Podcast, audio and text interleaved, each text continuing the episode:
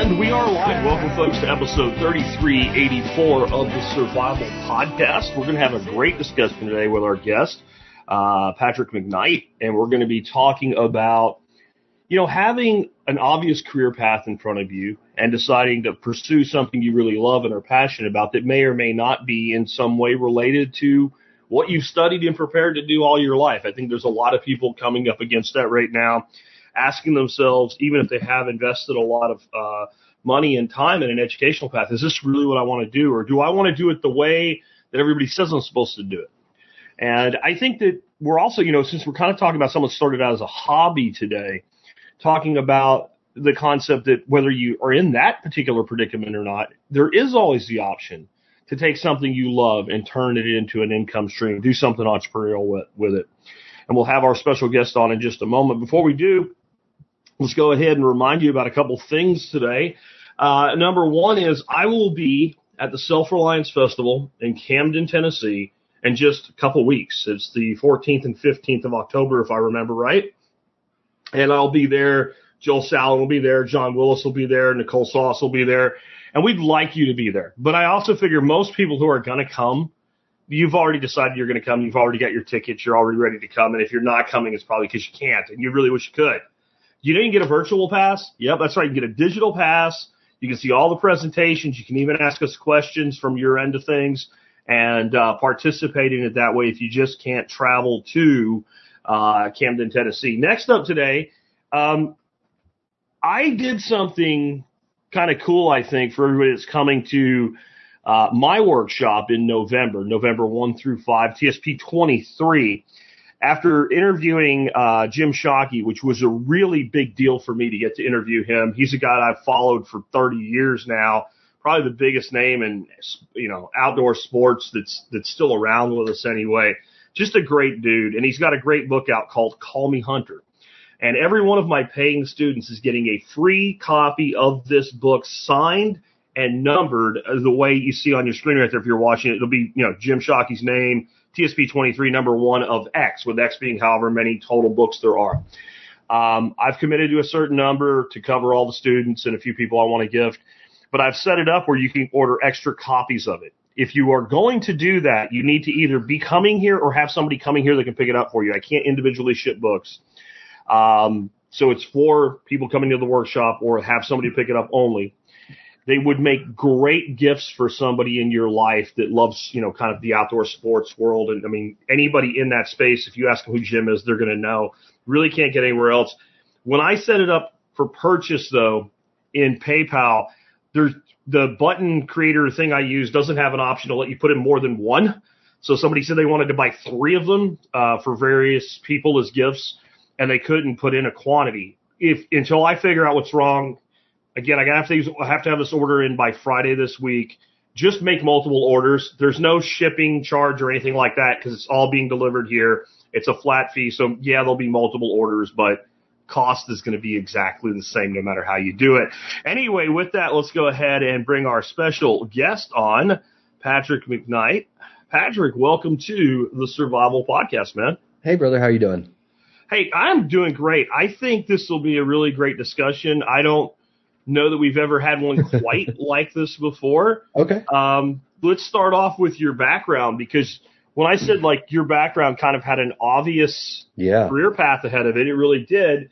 Um, you have a PhD, Yeah. and I think like biomedical or something Yeah, like so- that, right? Yeah. So the PhD's in biochemistry and molecular biology. Okay. Um, just, you know, the real nitty gritty, uh, to get down to it. I studied, uh, inflammatory signaling and wound healing and sepsis. And so the idea was essentially to identify some kind of molecule uh, that we could use to speed up or reset the wound healing process. And a lot of that was funded by the DoD and the Veterans Hospital out here in Richmond.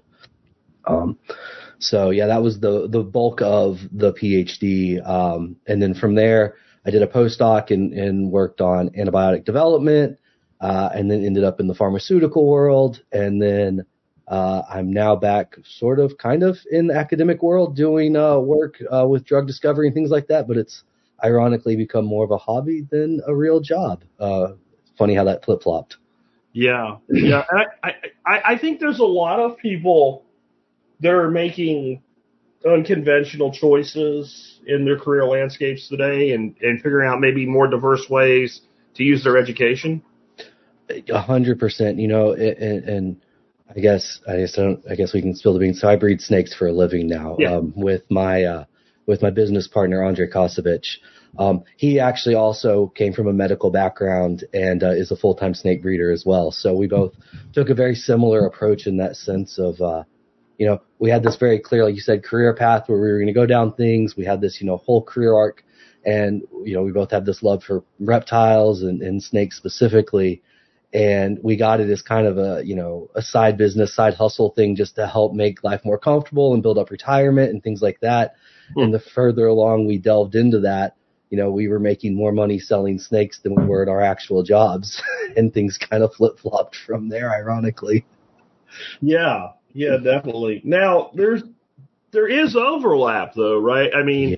what you do now is very genetically based for Yeah. those that are not in the, the world of snakes and ball pythons and herpetology in general. Some of these snakes sell for a lot of money. And, and I'm going to pull up some pictures in a Yeah. bit and, and maybe some folks can see why if it's, even if it's not your thing, I think we can all appreciate Yeah. beauty For sure. but there is a whole envelope of freaking genetics Yeah. involved here. A lot of work's been done. So surely your biomed background has helped you in, in the way that you've come at this. Um, yeah, there's there's a few aspects to it. The the the pure just science side less at the beginning, more now as we're starting to develop more genetic tests to identify like genes that indicate like color and pattern and things like that. And more honestly, uh, early on, it was a lot of uh, time management and learning how to actually interact with animals. Um, we did a lot of animal work in grad school specifically, and you know Andre did a lot of animal work, and so that really uh, helped prepare us uh, to get going on some of this stuff. And now, the further along the snake breeding industry specifically has gone, um, we've started developing genetic tests to kind of identify genes that can create some of these pattern and color mutations. And so we've helped design some of those genetic tests that then we can then run on the animals and get a better idea of what we're breeding, which allows us to be significantly more efficient on the breeding side of everything.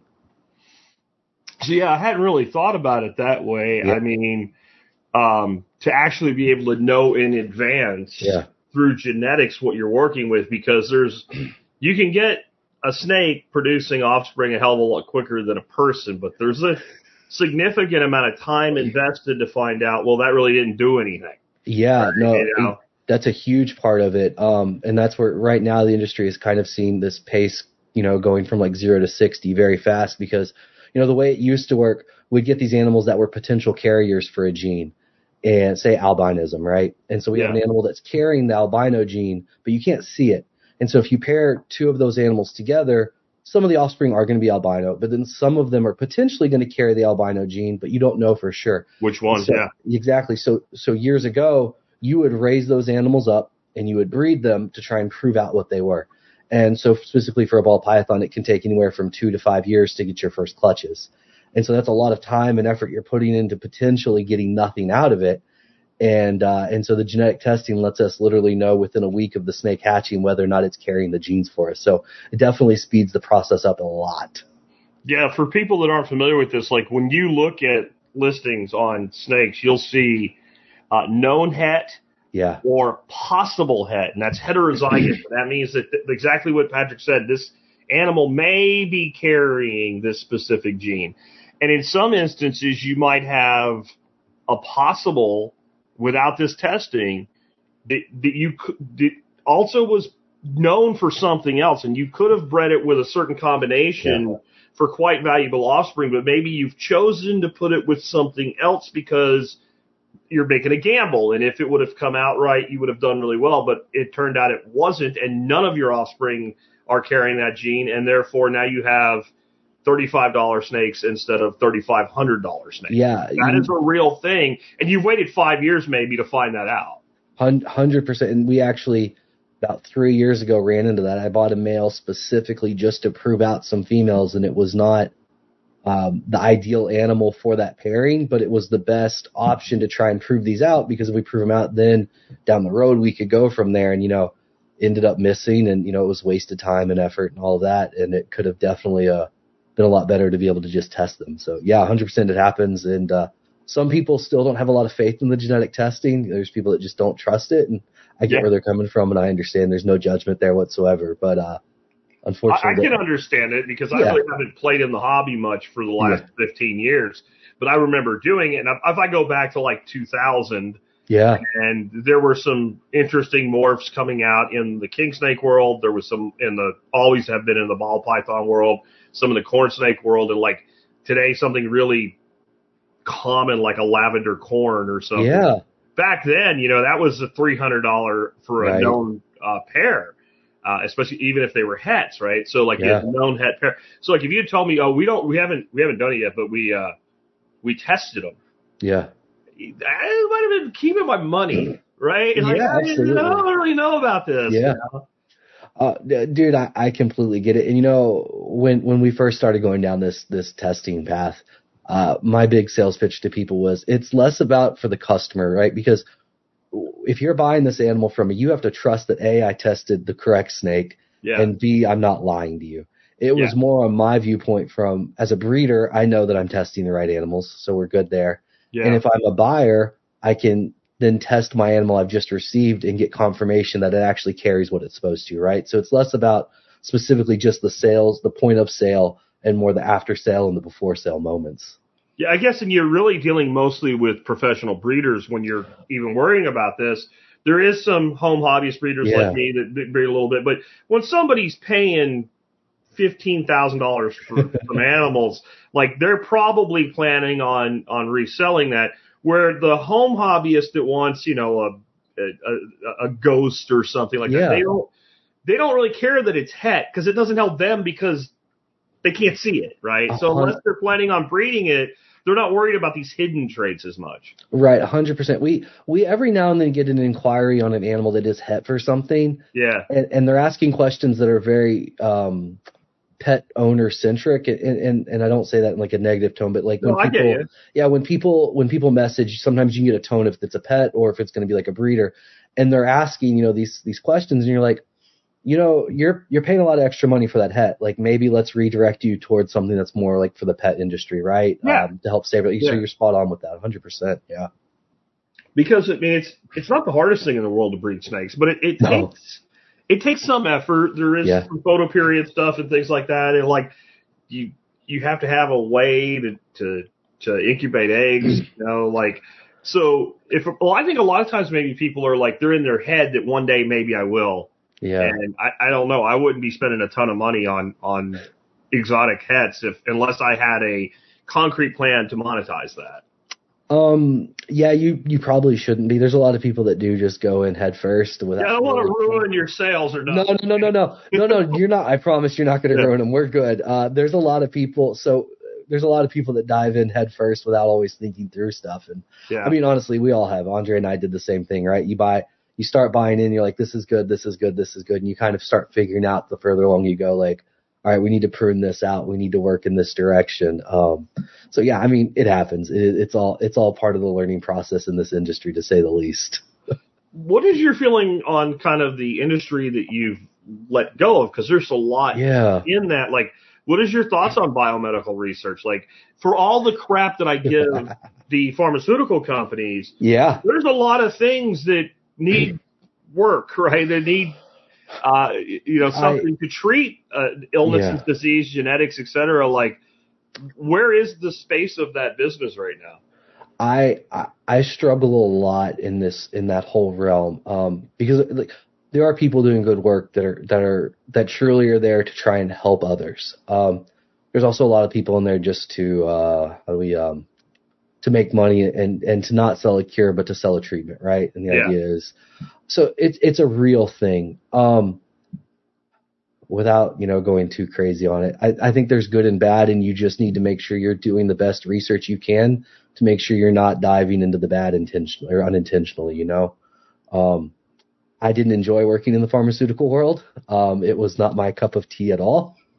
Um, it was very much so a, a, machine and a cog, right? There was, there is some, you know, re- like true research, but a lot of it was, we have a disease, we have to find a cure for it, how, or a treatment for it. How do we do that, right? Yeah. And that wasn't what excited me, um, in research in general. It's not what got me excited in science to begin with. And so, uh, it only took about a year and a half of me realizing that was not the world for me and, uh, getting out of there pretty quick. So, and so you made this move over into reptile Yeah. breeding, specifically focused on ball pythons. I can Mhm. see why because there's a lot of there's a lot of high dollar yeah, animals in there where if you you know you only do so much with a corn snake and get so much money out of a corn snake. Sure. And you've also got an animal that like a Burmese or a retic Yeah. or something. Mom can buy their kid and know they're not going to have a 47 foot long Right. animal in a few years. Um, but can you kind of talk about like the history of reptile breeding and, and how this actually became an industry? Because this is huge. I, I noticed Yeah. on your Instagram that you must have been in uh, Arlington somewhat recently. uh, yeah, uh, this weekend, yeah, actually, yeah. I wish I would have known. I didn't even realize that show'd come up. Um, but there's a, I mean, this is a bit for people that are on the outside of this industry looking in with no real uh, connection to it. Yeah, It is a big industry. yeah, it- You know, it's maybe not as big as breeding German shepherds, but it's a big industry. Yeah, no, it's huge. You know, reptile breeding in general is forever, right? 50s, 60s, 70s. The ball python industry specifically really started taking off in the 90s and early 2000s. Um, we had, you know, some of the pioneers, you know, Brian Barczyk, Kevin McCurley, Bob Clark, all these guys that were really like the founders of bringing in the first few mutations and, uh, you know, like you said a minute ago, they don't get real big. They're very timid animals. And so the fact that they were really pretty and they were relatively easy to maintain and to keep alive Yeah. uh, made them very, very popular in the pet trade. Uh, and then, you know, that popularity, of course, drove demand. And so, you know, Bob Clark was asking $10,000 for their first albinos and people thought he was crazy and then he couldn't keep them in stock. And then, you know, along came genetic stripe and ghost and then the piebald uh, mutation came along with Peter Kahl and he was selling them for $25,000 and everybody thought he was insane and he couldn't keep those in stock. And so, you know, it, it's grown over the years and it's had its ups and downs, but you know, right now it's probably a 50 to 80 million dollar a year industry just in ball pythons. Um, that's not including, you know, the other species. I, I don't keep track real heavily on their market specifically, but you know, the reptile trade in general is probably 150, 200 million easy at this point. It's, it's continually growing.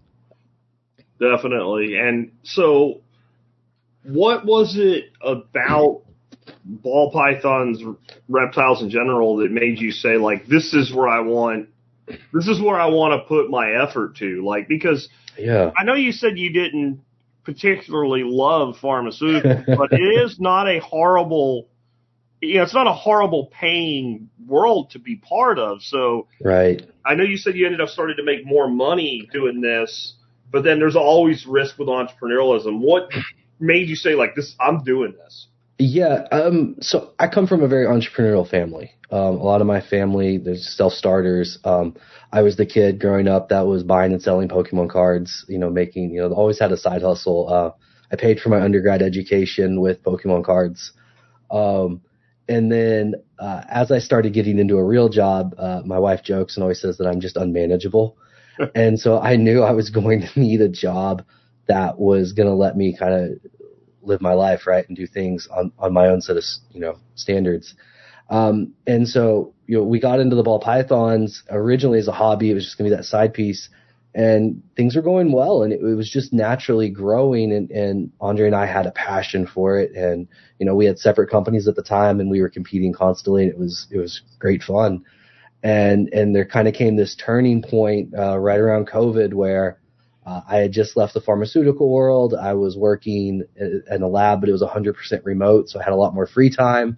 So we were able to dedicate a ton more time to the snakes, and things just really took off from there. And then about a year later, Andre came to me and was like, "Hey, things are working out well for both of us. Let's, you know, team up and let's really absolutely fucking crush it." And uh, and so we merged companies, and I think it's just a joint passion of we love the animals, we love what we work with. Um, it's always exciting when we produce clutches uh, you don't always know what you're going to get out of it. It's always a surprise to see what pops out of the egg, so it keeps things exciting. Um, and then as you know, there's long-term planning that goes with this as well, right? So you get that that sense of accomplishment as you achieve certain goals. And you know, we talk about projects that we start today. We may not see the end goal of that project for 10 years. And so there's a lot of drive and passion that goes into trying to create those animals as well. Yeah, and it's. I think there's a lot of people that wonder if they can turn their hobby into a business. Like, is there really money there? And I guess my thing is, if you're in a, some sort of hobby that that has stores Yeah. that are dedicated to serving you, somebody's making money. If you are in some sort of a hobby where thousands of people stand in line to get in a building to look at stuff, somebody's making money at it. And I'm describing the reptile space pretty well right there. Like there's Yeah. stores. And, you know, I mentioned uh, NA, NARBC, which is a North American Reptile Breeders, something like Conference, yeah, that, yeah. conference. And if you've never been to one, you might not realize how many freaks like Patrick and I there are that will stand out in the cold waiting to get in. And like when some of the names he was uh, reading off earlier, like Bob Clark, I remember like the first time I met Bob Clark. Yeah. I want to meet like a celebrity, right? It like, is, right? like, this dude did all this work, and I'm trying to think of the guy that was behind cornsnakes.net now too. I've met him a few times. Oh, mercy. Oh my goodness. That's that was I can't think before of his my time, name, but, yeah. like- yeah. Uh, he was like the guy that made the corn snake Yeah. America's pet snake, you know, Right. and uh, Uh, I can't think of his last name now either. Neil so and so that he he's from University of Texas. He's done probably more work with African house snakes. Okay. Okay. right, than anybody else in the world at this point. Yeah. And like, so I think the problem is a lot of times people say, well, this is just a hobby or whatever. And I've always said, like, you can crush anything. If it's a hobby for you, it's probably a hobby for thousands and tens Yes. of thousands of other people. I a- hundred. So so all of this kind of got rolling, like I said, with the Pokemon cards, right? And, and that was something I, I I enjoyed. I collected as a kid, you know, sports cards, all of that, Yeah. and and it literally started as something. I found my old Pokemon cards in a closet, um, and I took them up to a comic book shop, and they said, "We'll give you this much for it." And I was shocked and stunned. I was like, "All right, well, we're gonna keep doing this because we can make some money, right?" and and that's like the epitome of that hobby kind of started there. And the snakes, you know, Andre and I, you know, we talk about it all the time. It literally started as something we just did for fun to help make a little bit of extra money on the side, and you start putting a little more time into it and some effort, and there's a little direction that goes into that, and you can turn it into a real business. And, and like you said, that applies to anything. I have friends that sell shoes, like you know, a collectible like basketball sneakers. I had no idea that's an industry.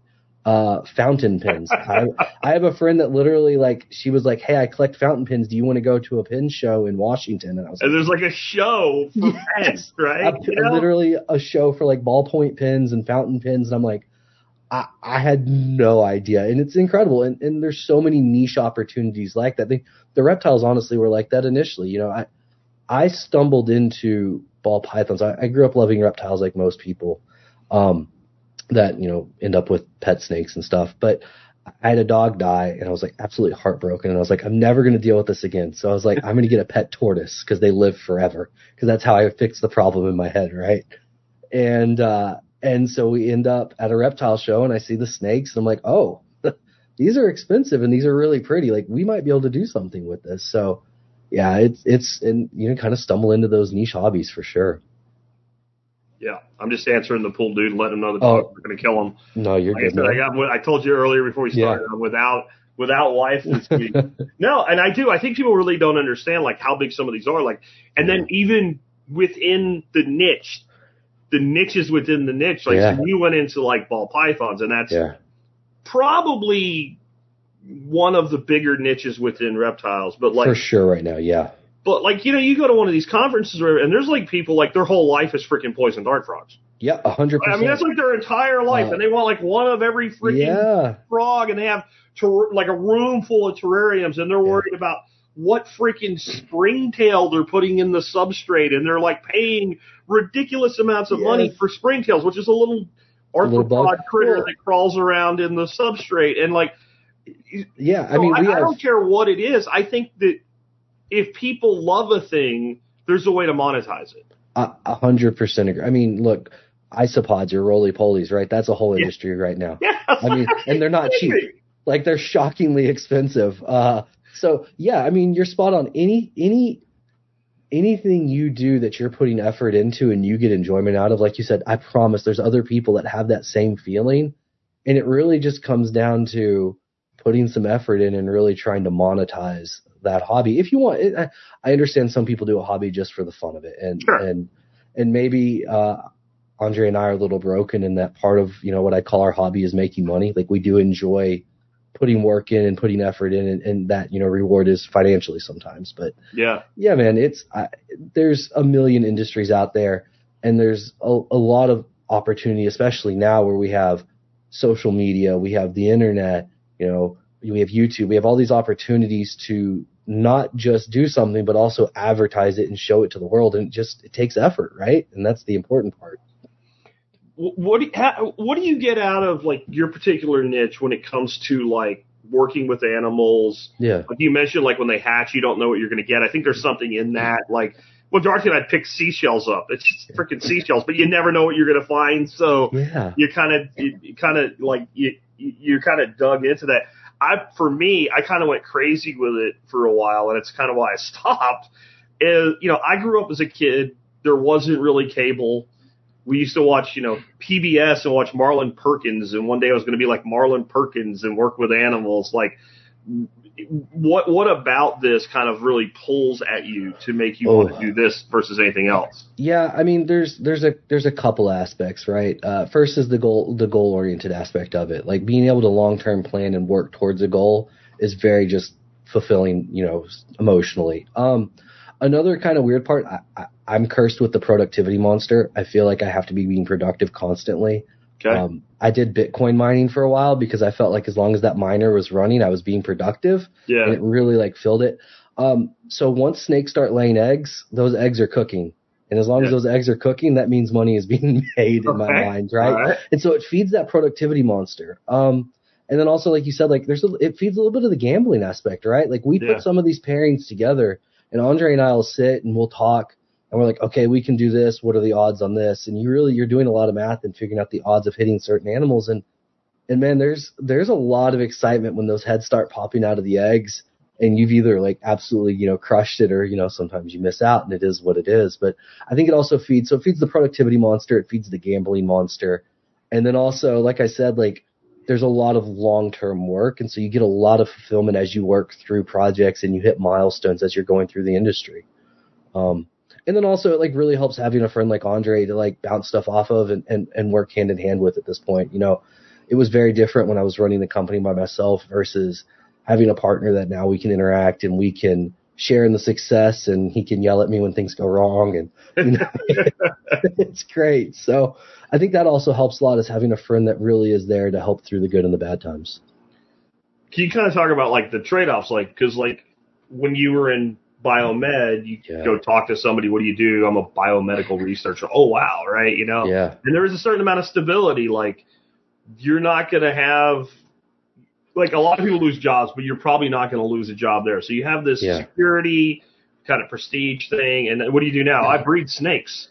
Right. And like, there's people Yeah. like me to be like, that's cool as shit, but Dude, I'm not the majority when it comes to that. Let me let me tell you, I struggled so much with that. So right out of grad school, I, I started working at the University of Virginia and, and Virginia Commonwealth University doing a little bit of biotech consulting. And my head was just huge, right? I'm like, ah, I'm a biotech consultant, blah, blah, blah, Yeah. blah, blah. And I took so much pride in that, like, because I, I had this title, right? And I was doing this stuff, but it didn't, I, I enjoyed it. I enjoyed the business side of stuff, but I didn't love it, right? And I was breeding snakes. And like I said, at the time, Andre and I were making significantly more breeding these snakes than I was at my actual job. And and I, I would sit down with friends and I'm like, I don't know why I'm embarrassed to say I breed snakes for a living because it's cool and I, I It enjoy cool. it. Um and and there was just something that that flipped eventually when I realized like all the people that were douchebags and were shitty to me when I was a biotech consultant were the same people that were going to be shitty to me if I was a snake breeder. And honestly, like the conversations I get to have as a snake breeder are infinitely better. Um, and, and as far as like the trade off, um, yeah, I mean, look, anytime you're going into business uh, for yourself and you're walking away from another company paying your bills, it's scary. Uh, you know, we, Yeah. we, we, we have budgets now and, you know, we look at the monthly sales and expenses and we're like, oh, things are getting tight. Are we going to make payroll? And, uh, and so there, you do lose some of that, but you have a lot more freedom. You know, Andre and I work when we want to work. Um, you know, we have offset schedules. We're at, you know, the facilities at different times and, and when he needs time to go and be with his family or he wants to work a specific schedule to fit his family, he doesn't have to check with the boss. He just lets, you know, me know, Hey, I'm not going to be in today. Cool. We're good. Like we work around that. And when I need to go out of town for a reptile convention or whatever it is, there's no asking for time off. There's no worry on any of those aspects. So you get a lot more freedom with it. Um, and and it's stressful. Look, I'm not going to pretend like it's not, but but that's also what we get paid for. I had a I had a really close friend the other day. We were talking, and he's a he's a much much bigger snake breeder than we are, and and he told me he's like Patrick. The reason we, we get paid what we get paid is for the stress. It's the not knowing if you're going to get paid tomorrow. It's not any of that. And I think that's for any entrepreneur, anybody that transitions from a hobby to an actual business. If you're comfortable and your appetite for risk is is high enough, it's absolutely in my mind worth it. Um, I love it, you know, and and I don't want to sit here and pretend like snakes are not the only income at this point. Like I said, I still have a position at UVA. It's kind of turned in more of my hobby at this point, where I work a few hours a week.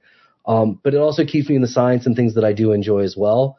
But I get great benefits and retirement through the university, so um, it's really tough to also give that up, right? Because there is some stability in there as well. Um, Yeah. Andre was much braver than me, and he jumped right all in, you know. And so this is all that's paying his bills exclusively, and more power to him. Um, and I'm sure he'll find another side hustle sooner or later because he clearly has too much time, right?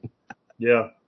Is there anything specifically as a breeder Yeah, with ball pythons? Like we, we've mentioned that there's there's money in that space. yeah, definitely is. But are there any unique challenges? Like when I was, I, the reason I knew Neil from UT is that I played around with trying to do something unique with African house snakes. And African Okay. house snakes, like if you rub two of them together, babies come out. Like there's, right, it's really easy. yeah, Like the only challenge with them is getting them to take their first meal because they're about as big as a toothpick when they're born.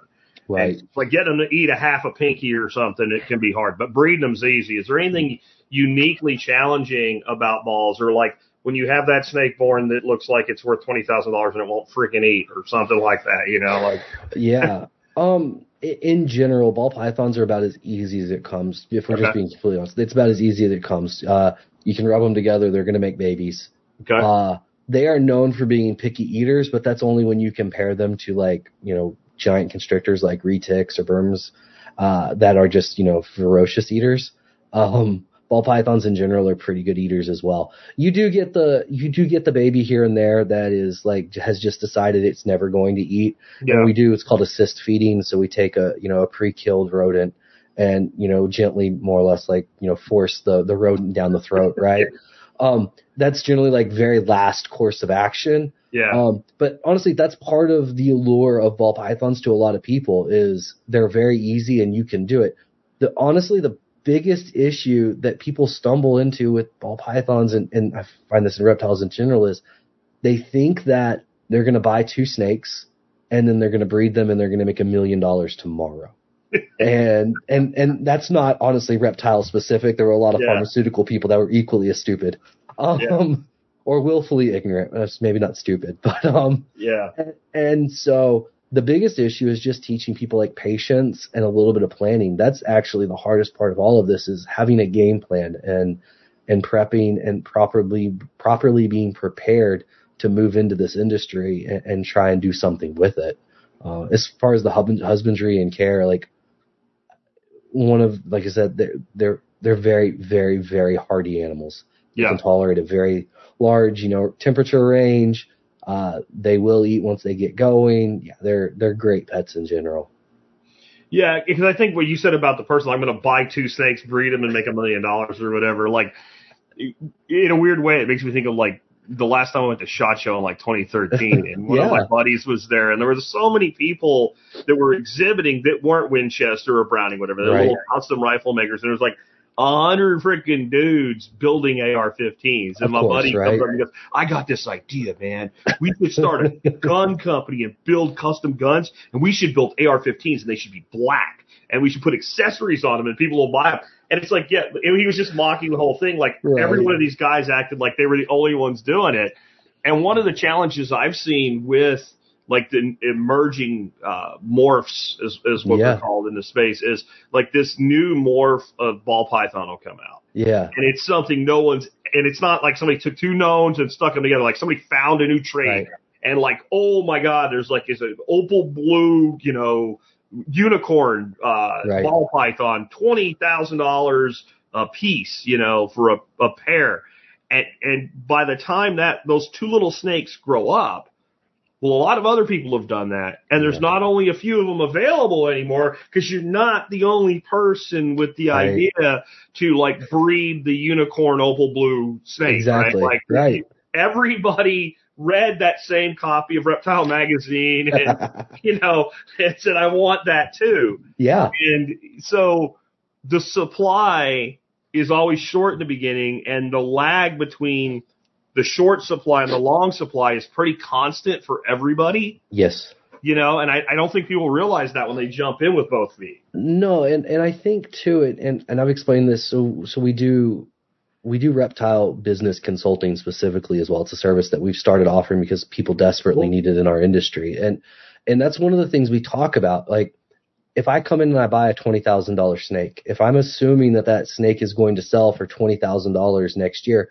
I'm I'm already starting off on the wrong foot. Like you said, like people also have also bought that twenty thousand dollar snake. The supply is Yeah. going to be, but if you're pairing it to the right things and you're properly planning, I don't need to make twenty thousand dollars a snake to be profitable, right? Like ball pythons on average lay between six and eight eggs per once a year. So as long as let's say we take that twenty thousand dollar snake and pair it to two or three females, you end up with let's just say fifteen, you know, or sixteen eggs. Half of them carry that trait. Honestly, as long as that snake is selling for three or four thousand dollars, Yeah. we're still profitable oh yeah. and, and- and people lose and that's just year one and so i think people sometimes they they overextend a lot they purchase animals they don't need to purchase they're buying this on credit or refinancing their home or whatever it is they can't afford it and if they're not making money immediately they're in trouble because this is not an industry that you know you're getting you know revenue quickly right there's not constant cash flow at the beginning once you're established and you have clutches regularly it becomes that but in the beginning, you may have three to five years before you don't see a penny.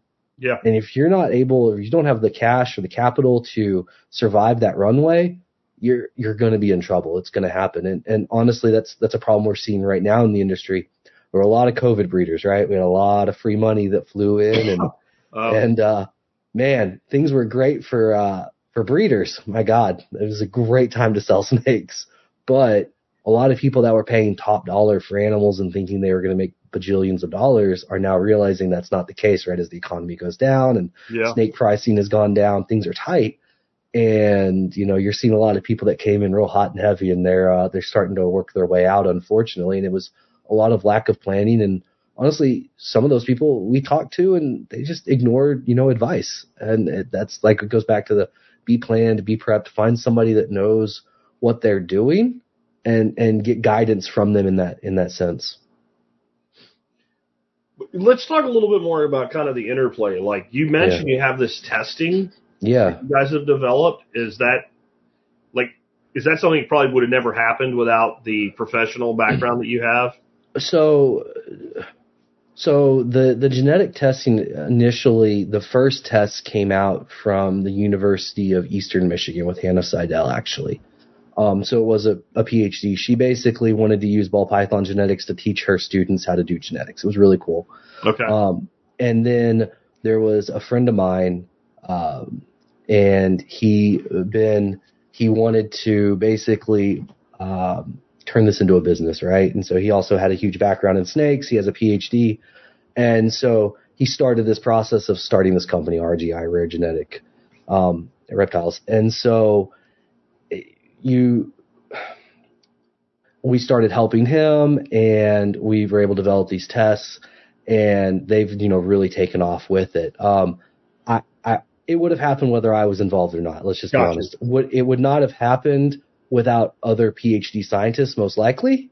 Uh, whether I was involved or not, it was going to Okay. happen. I just helped speed up the process and getting it to market much faster. Uh, Well, so- uh, yeah, that's one of those things that sooner or later was going to happen because there's too much money at stake for it not Right. to, right? Like, exactly. yeah. if there's a demand for a thing and it's possible, it will be. Yeah. Hundred percent. Like, No, it's like I'd love to take more credit, but honestly, I, I helped speed up the process. Um, did a lot with them. I love doing it, but uh, yeah, Hannah Seidel, I think, would be the one who deserves honestly all of the credit for starting this whole process. Um, she had a passion for it. She wanted to teach students how to do stuff with it, and she just had no desire to turn it into a business, right? And that's where other people kind of took up the lead and went from there. I, I would think one of the other things that's probably played well f- from a business standpoint is that what you did is a very meticulous Yeah. profession, right? Like you can't Mhm. just throw all your shit in a box and whichever one works. Oh, it was it was it was sample B. Like Right. everything has to be records kept all the way through, very meticulous, so that when you Mhm. observe something that's not supposed to be or is a happy thing, like you know exactly how you got there. And Yeah. I know from playing around with some breeding myself that like you have to keep really great records Oh and yeah. if you don't, you can. It's like you and your buddies get together, have a few too many drinks, throw something on the grill, and it's the best thing you ever made, but you can't do it again because you don't remember what you did because you were drunk when you did it. That's it, man. It's the worst. happen, right? Yeah, Uh, a hundred percent. So like like, a lot of the science background, ironically, uh, it was more so the grad school training. And, and Andre, you know, the same thing when he was going to school, learning how to run, you know, medical laboratories and stuff. You learn how to be meticulous. You learn how to manage your time. You learn how to make sure you're noting everything and following everything. So it's it's the attention to detail, honestly. I think that's one of the things we do best, and part of why we've been so successful is it's the record keeping, it's the attention to detail, it's the knowing exactly what's going on and being able to optimize when we breed based on that. You know, we ultrasound our animals uh, so that we can track egg development within the females, so we can know the perfect time in order to pair up the male with the female. Okay. Um. And we we we have you know years and years and years of data so that on some of these females, you know, we still ultrasound, but we almost don't even have to anymore because we know like, oh, she starts cycling at this time of the year Okay. we're able to extend um, how many females we can breed a male to because we're being very targeted. And so a lot of breeders will just pair, you know, a male to a female twice a week and they get, you know, eight lock, eight pairings a month and that's about it. And, and you may only, you know, that male only may only go to six to eight females for the whole year. Whereas if you're being really targeted, you can get 10, 15. I've, Okay. heard of, I've heard of people getting as many as 20. We've never stretched it that far. It's intense. But, um, but yeah, so it's, it's all of that. It, it, it allows us to just be a lot more targeted in what we do and a lot more efficient in what we do for sure. Um, and then being on top of the husbandry and all that things, right? Just like anything else, if animals are happy, they're going to produce for you. They're going to be better for you in general. And so being on top of those, uh, you know, cleaning schedules and making sure everything is pristine and clean really helps as well with production, which helps us in the long run. Yeah. Yeah. Um, how exactly do you go to market? Um, I know you have a website, but yeah. uh, when I look at it, it looks like you pretty much sell on Morph Market, which Yeah. is like a it's a big giant site for people like us that the rest of y'all won't care about. Right? you know what it is or you don't, but it's where freaks like us go to buy really cool snakes and other Yeah. stuff, right?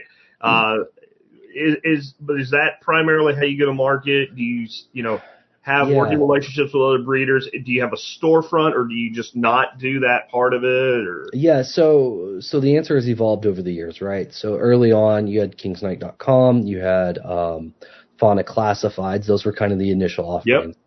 Uh, Facebook came along, and a lot of sales started getting done on Facebook. But then, you know, they become crazy socialists and don't let us list animals on there anymore. So, you know, shocking, I know.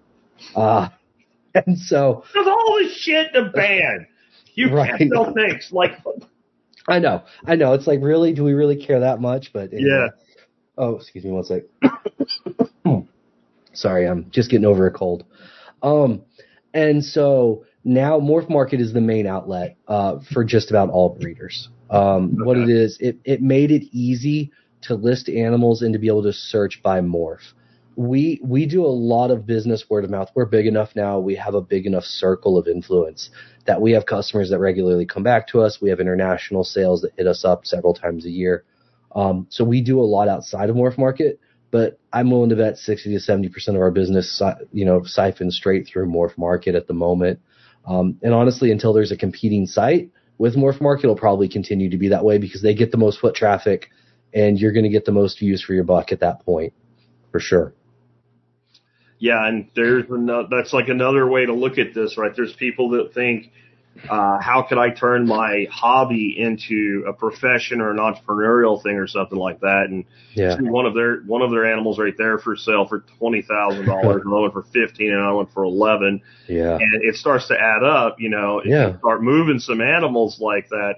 But this website also makes a lot of money and there's always room for innovation. Yes. Uh, because I remember like when you were mentioning King Snake, I remember when the kingsnake.com classified, that was the shit. yeah. That was what you, anybody that was looking for, especially if you were looking for something either really expensive Yeah. or just hard to find. Let's say some rat snake species from Asia or something that you didn't find.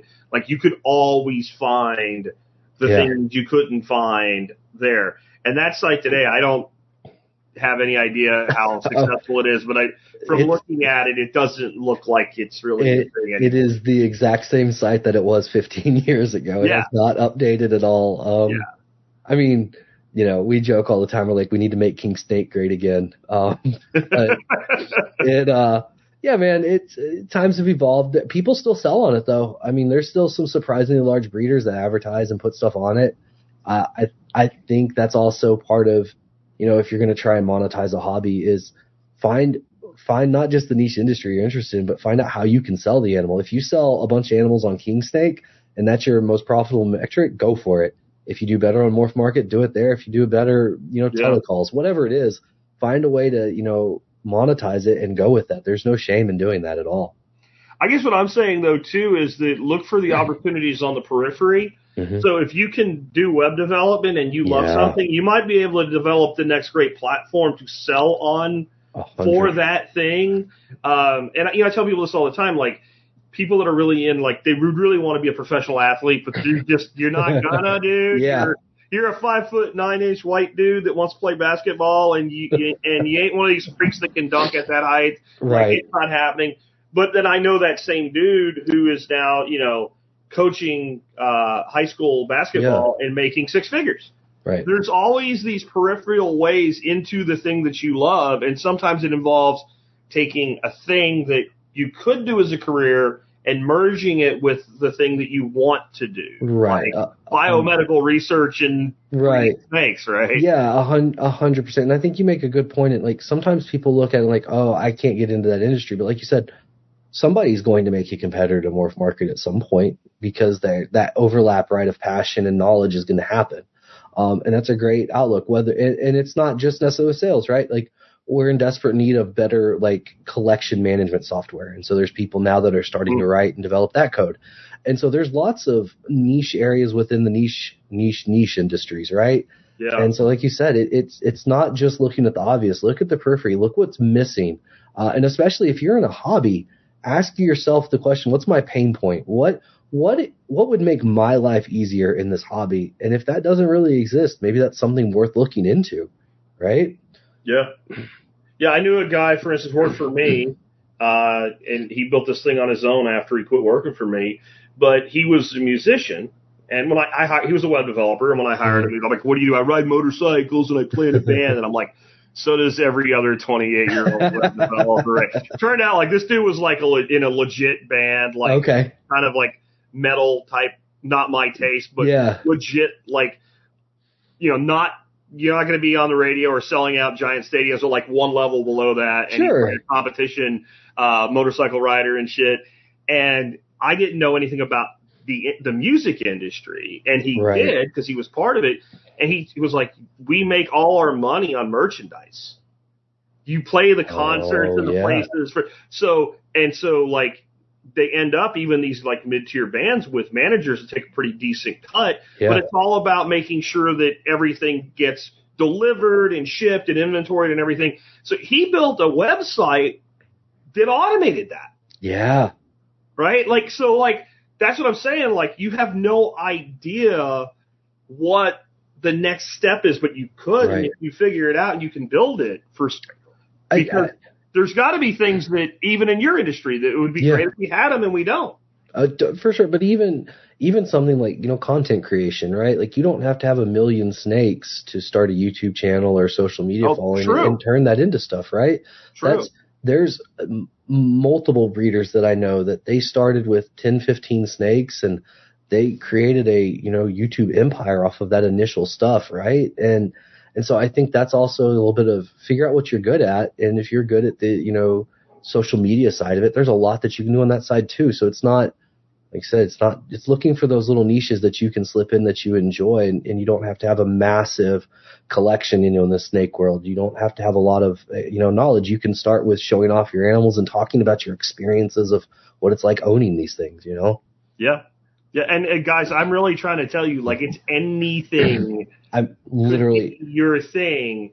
We mentioned the snake shows, but I went to a, a fish aquarium show yeah a few years ago called Aquashella here in Dallas, yeah. and it literally was freaking a thousand people in line waiting to get in. It's incredible, isn't it? a freaking fish show. I love it so much. And the it's so biggest cool. attraction there was a dude named Cory who has a website called Aquarium Co-op, and he built a massive YouTube channel. And there were there was like another couple hundred people inside waiting in line to talk to Cory for five minutes each. Right?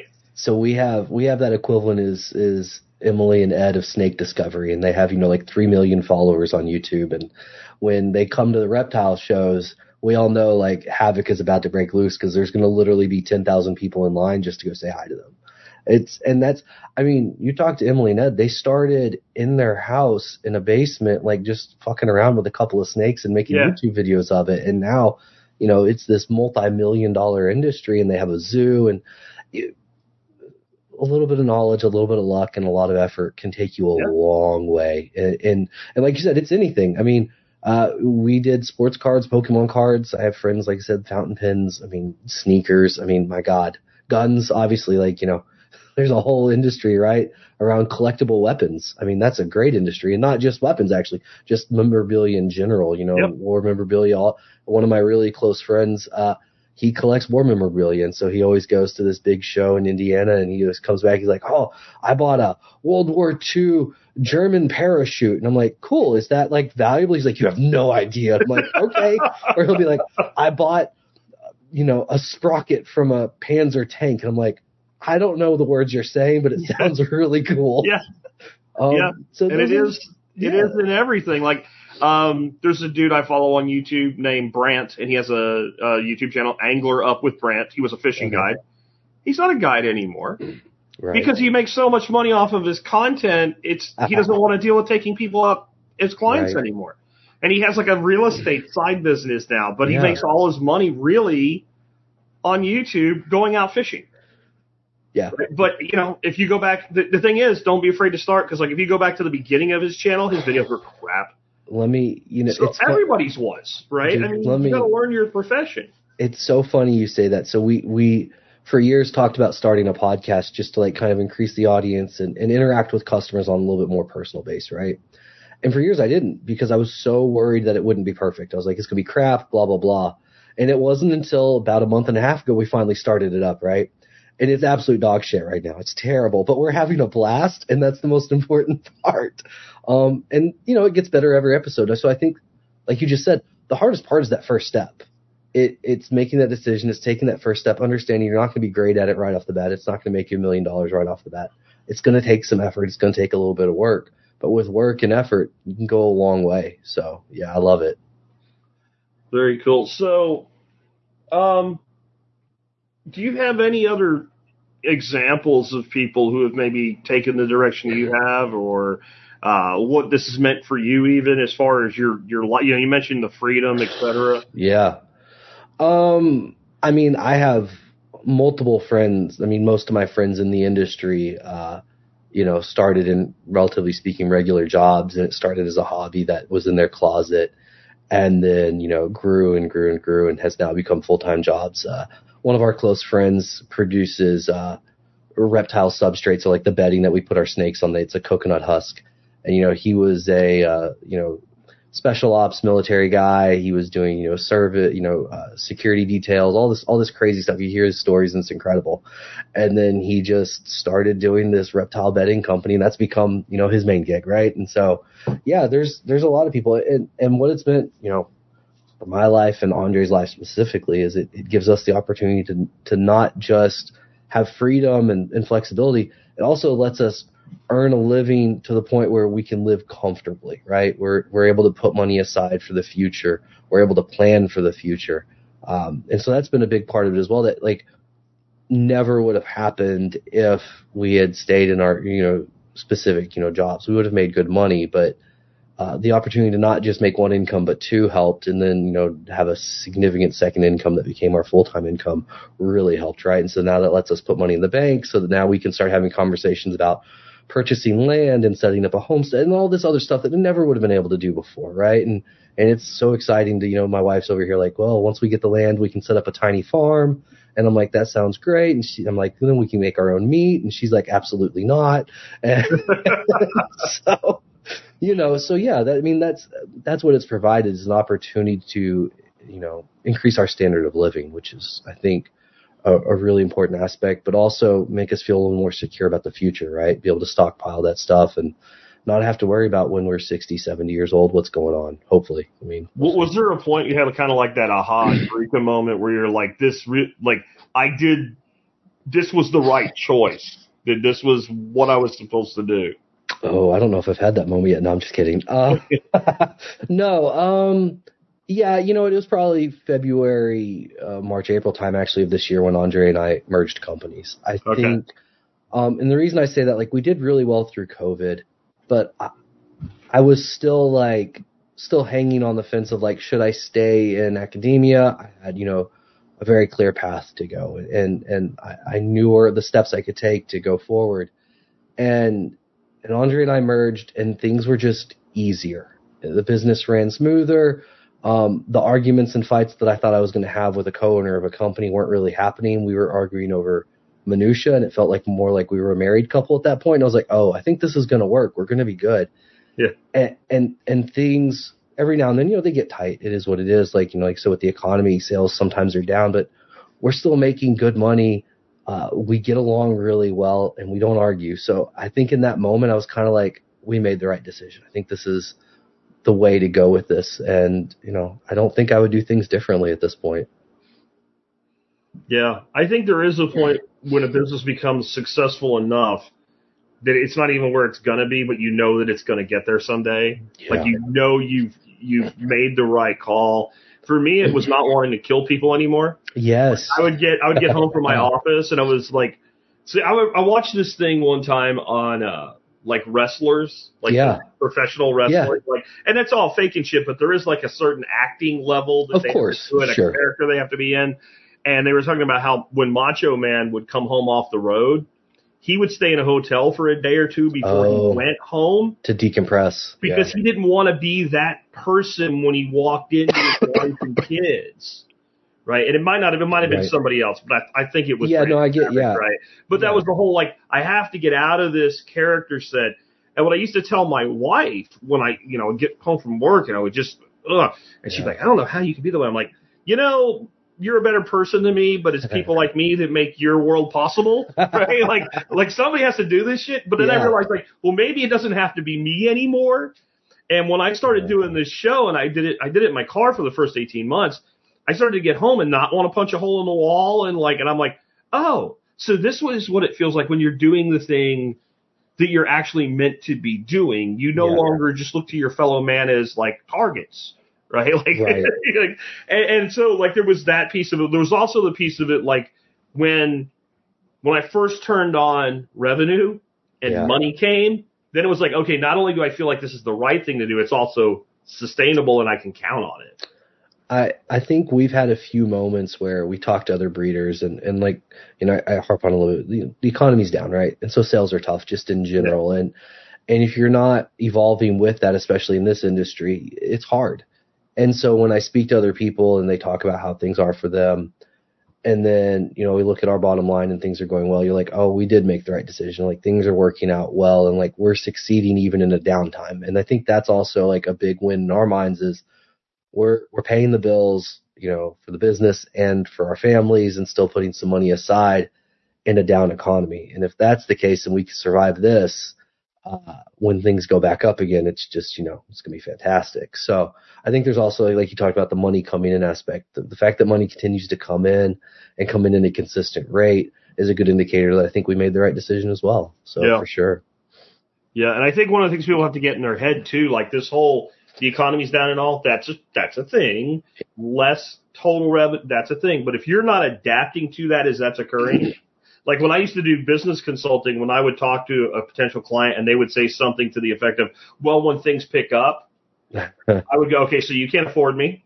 Yeah. Uh, you're not going to do what I tell you to do, and you're going to be bankrupt because you're not going to do what I'm going to tell you to do." right. because your mind is not in the right place because you think that it'll all fix itself. So I don't even know why I'm here. And they would get very upset. Yeah. But what they were doing is they were making that excuse. Things are down because the economy's bad. Well, I thought you had me here to help you grow your business.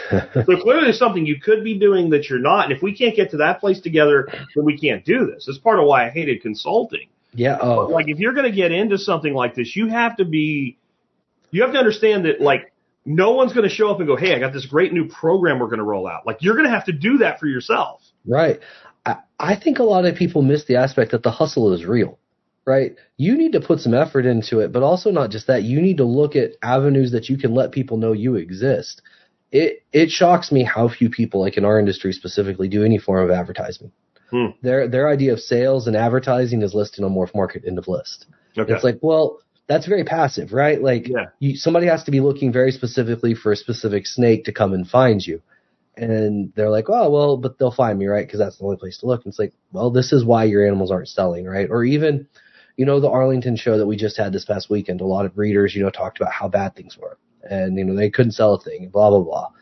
And then you talk to the few breeders that, you know, they were at the front of their table, right? And they were talking to customers and they were Yeah. selling and they were hustling. And all of a sudden you you hear them and they're like, no, it wasn't the best show in the world, but I made good money, so we're good.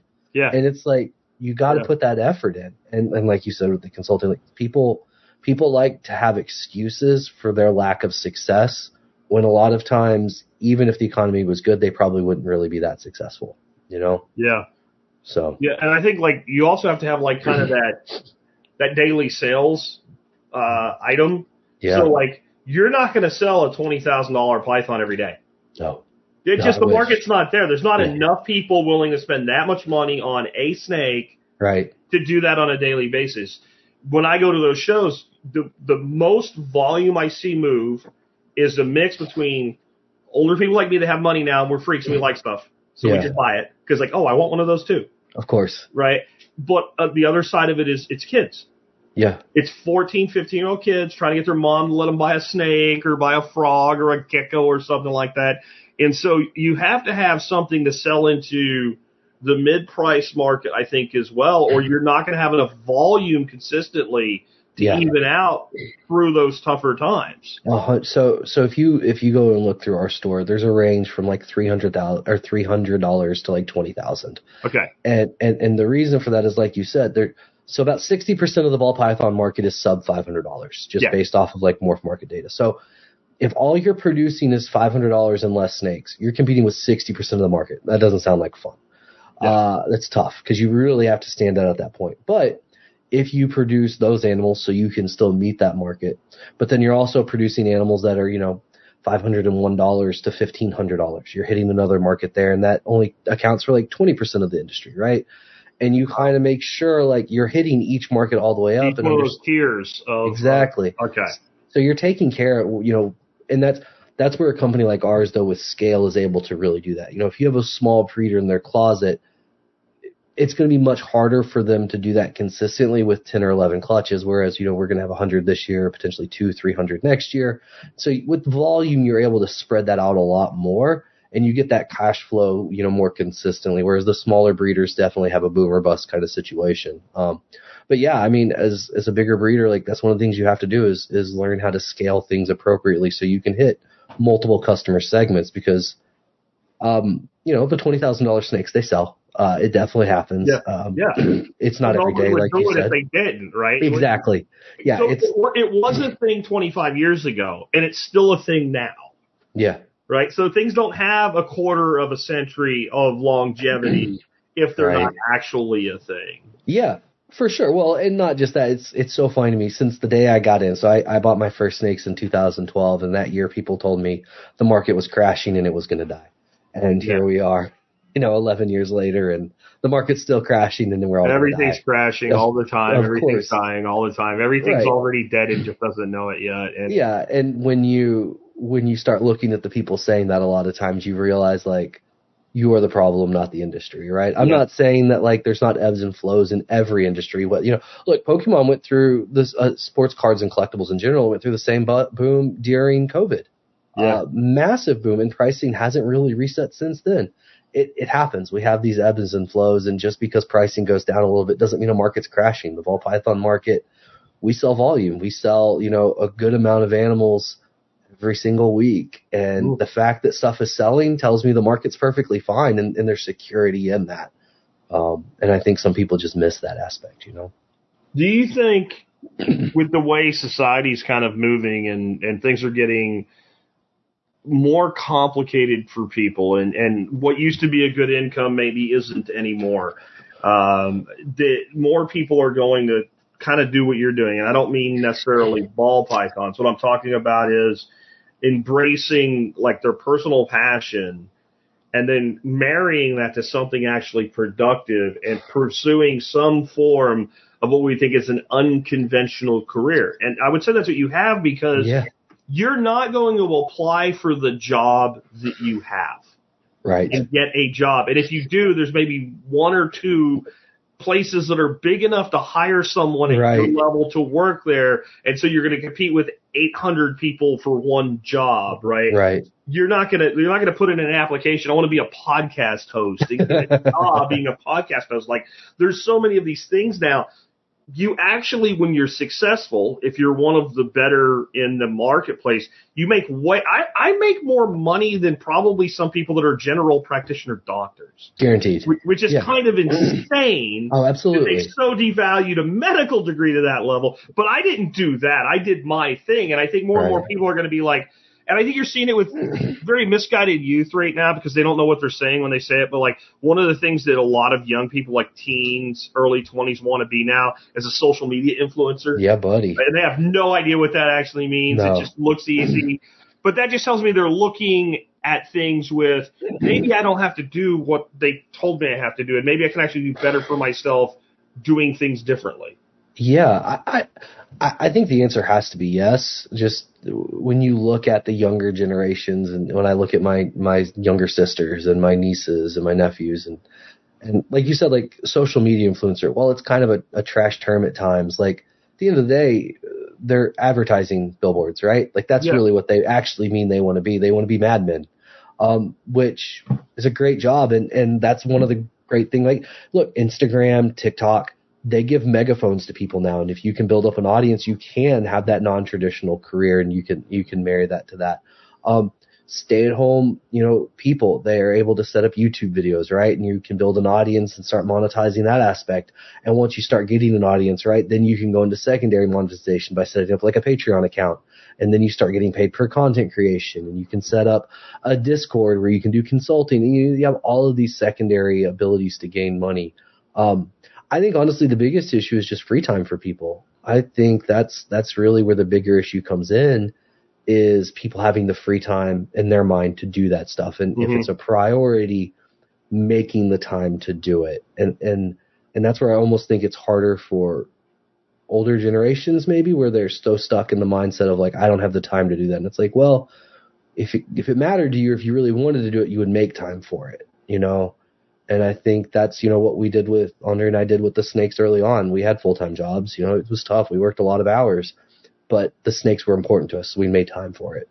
Um, and I look at, you know, like my sister, uh, does like audiobooks and like podcasting and stuff while she's in med school. It's important to her. She Yeah. makes time for it, right?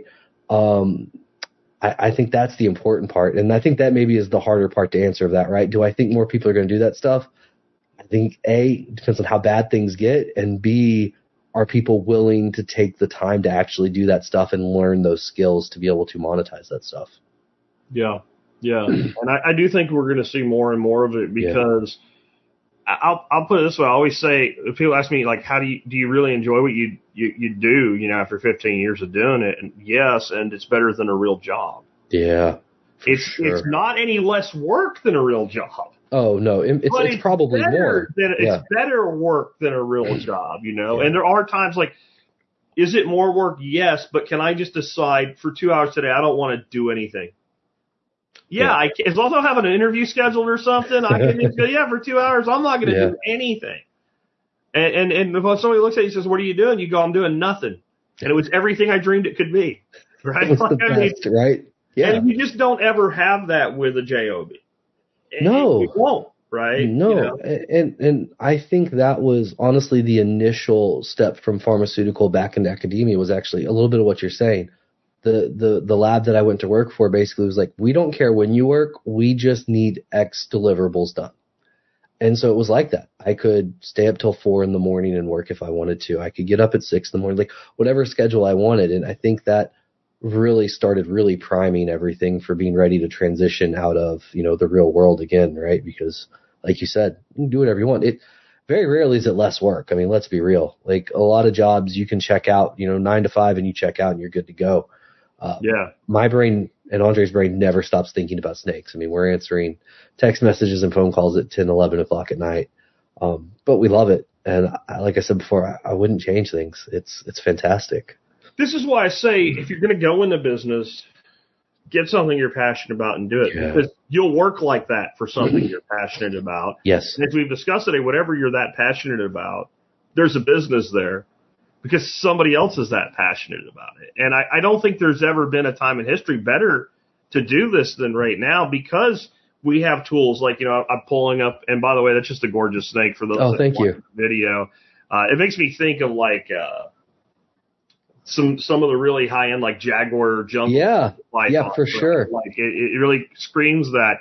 But to be able to do this, to be able to create this and go like, this animal exists because of, you know, my predictive genetics or whatever, like, and that we created this animal and now it's going to go live with somebody else. Like it has to mean something to you. And there's other people who look at it and go, so what? And that's why you shouldn't do it.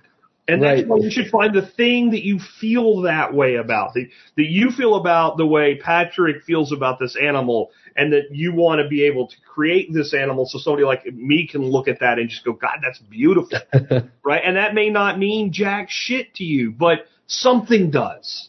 And we have all these platforms today, like that's on Instagram. We have the TikToks. Yeah. We have the YouTubes. We have just the internet as a whole. We have in your space, like the Morph Market thing or whatever, and the angry dog. Um, and, and there's just so much opportunity with this today. Yeah. I mean, no matter what it is. So you want to tell people about kind of your website, and I've got that and all your social media and everything in the show notes as well for you. Yeah, no. Um, so the easiest way to get a hold of us, honestly, is either through Morph Market or Instagram. Um, we have the website just because it's a landing page that people go to occasionally. Um, but the contact information there directs you to either Instagram or Morph Market. Um, if you look for us, we're Chimera underscore reptile. Um, and if you have any questions about ball pythons, snakes, reptiles, just want to hang out and talk, we're always ready to chat and show off some cool stuff for sure. And uh, can you tell us wh- where the name of the of the of, of the business come from? Oh man, so uh, Andre and I were fighting over what we were going to name the new company, Okay. and he texted me one night at like two in the morning. He's like, "Chimera." That's all he said it was just Chimera, and I was like, "Huh, I kind of like it." And then the next morning, he we he called me and he was like, "So it kind of feels fitting, like it's this, you know, you know, genetic chimera where you have these two entities that look like, you know, one entity that looks like a merging of two different genes and." all this stuff. And I was like, yeah, it is kind of the merging of two into one. Let's go with it. Um, so yeah, that's it. It was, it just kind of, he popped up with it one day and then it just kind of fit and we rolled with it. So Well, very very cool. And like I said, I have links to all your stuff in the show notes for people if you want to get those. Uh, right down in the video notes, if you're watching the video, there's a link over to my site with the audio version of the show and embedded video version. You can make comments there. You can find all the resources and links we talked about. But if you click it right now, this minute while you're watching it live, it won't work because we're not quite done. It'll be about 30 minutes from right now if you're watching it live. Uh, Patrick, it's been a great discussion.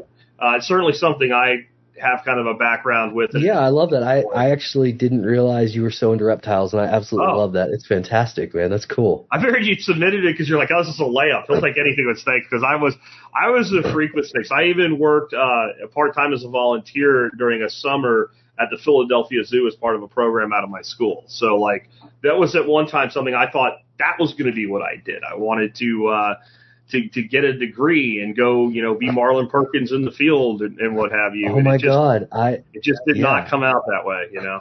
I, I love it. It's funny. So Andre's been listening to you probably a decade now, I feel like. Um, and when we first started working together, he brought up the podcast and, you know, got me turned on to it. And then, you know, right before I sent in the stuff, he was like, Hey, I actually think this would be a really good fit. Like, you should message him. I think he'd like us on on. So that's actually how we ended up here. But uh, oh, cool. yeah, so I, I didn't. Yeah, he knew clearly, right? Yeah. like, that's great. I love it. He's like, he's like, you're from Texas. He's from Texas. It's great. It's perfect. So it's good stuff. Very, very cool, man. Well, again, I yeah. appreciate you being with us and uh, enjoyed talking yeah. to you. Yeah, man. And, thanks. Uh, thanks for being with us today. Yeah, absolutely. Thanks, bud. Have a good one. You too. All right, folks, with that, I'm going to go ahead and wrap up. I want to remind you guys, if you like the show and the work that we do, one of the ways you can help support us, just do your online shopping starting at tspaz.com, T-S-P-A-Z, tspaz.com. Easy to remember. You'll find all the items that I recommend there. Today's item of the day, I actually sold a very similar product through T-Spaz a few months ago, and the company sold out. These are easy fermenter wide mouth lids, and I guess the TSP effect came in, and we sold like all of the ones that particular vendor had, and I don't know if he got out of the business or whatever, but it's never come back in stock. And I've had a couple inquiries about them, so I was like, maybe somebody else makes the same damn thing because everything's manufactured in China or Taiwan or whatever. And turns out, yeah, they do. So this is a different brand, but it's the same product, has all the same features. What these are is an airlock. If you're doing fermentation of vegetables, uh, lacto fermentation where you're making kind of like a fermented pickle type thing or making sauerkraut. Instead of having to fill an airlock with water, worrying it's going to dry out, these are a one-way valve. You put them on the jar, they just work. You can also get them with weights to keep everything under the salt brine. Uh, that just makes sure everything's going to work. But one of the really cool things these things have, they have like a day timer built right into the lid where you can just set the date when you put them in, and if you're supposed to let that ferment run for seven days or whatever, you always know your individual jars. And everybody that's tried these has loved them. They also have kind of a little tab on the side of them so that if that jar gets really kind of cinched up, you push on that, they open really easy. Really great product. Definitely want to check these out. Easy fermenter wide mouth lids. Uh, and then the other thing I want to remind you guys about again is that book uh, from Jim Shockey. I've got to get that order in Friday close of business to the. Uh, there's actually a bookstore down in Houston uh, that Jim's going to be at, and they have to have everything shipped in and ready for him the day that he is there to get that uh, shipped up to me so I can get them to you. So if you want an extra copy of that book, and a few people have definitely ordered them while we're here, just go ahead and there's a link in the uh, video notes below or in the show notes if you're on the audio uh, to be able to do that. And it's going to like you don't get a lot of opportunity to do this. And again, if you're looking for something for somebody as a gift that is like into outdoor riders, watches the hunting channels and stuff like that, you you really can't do better than this. They're 35 bucks a copy. I'm not making any money off them. By the time I get them shipped here and the signing set up and all that, I'm just selling them at cost uh, to people that want extra ones. Again, if you're a paying student, you're getting one, and a few other folks that are friends of the family, so to say, I've, got you. I've, if I haven't told you, and you're going to be here, and you're not a paying student, and you want one, I would get one ordered. I'll just put it to you that way. Anyway, with that, guys, I will uh, catch you guys on Friday with an expert council show, as I announced earlier this week. Uh, I'm going to a four or last week, I guess. I'm going to go to a four day, uh, four show a day, uh, a four shows a week schedule. Uh, and I'm going to start adding some other things into what we do. And after 15 years, I, like I said, at times you just get tired, man. Uh, so that starts this week. And uh, so Thursday we won't have a show. And going forward, most Thursdays from this point forward, we will not have a show. But I will catch you Friday with that expert council show, and then I'll be back Monday. We'll do it all again. Are they gonna bail you out or just run you? you should have a house the American way. A dollar down, a dollar a month, and you never have to pay. There's a better way to do this. Let me show you a better way.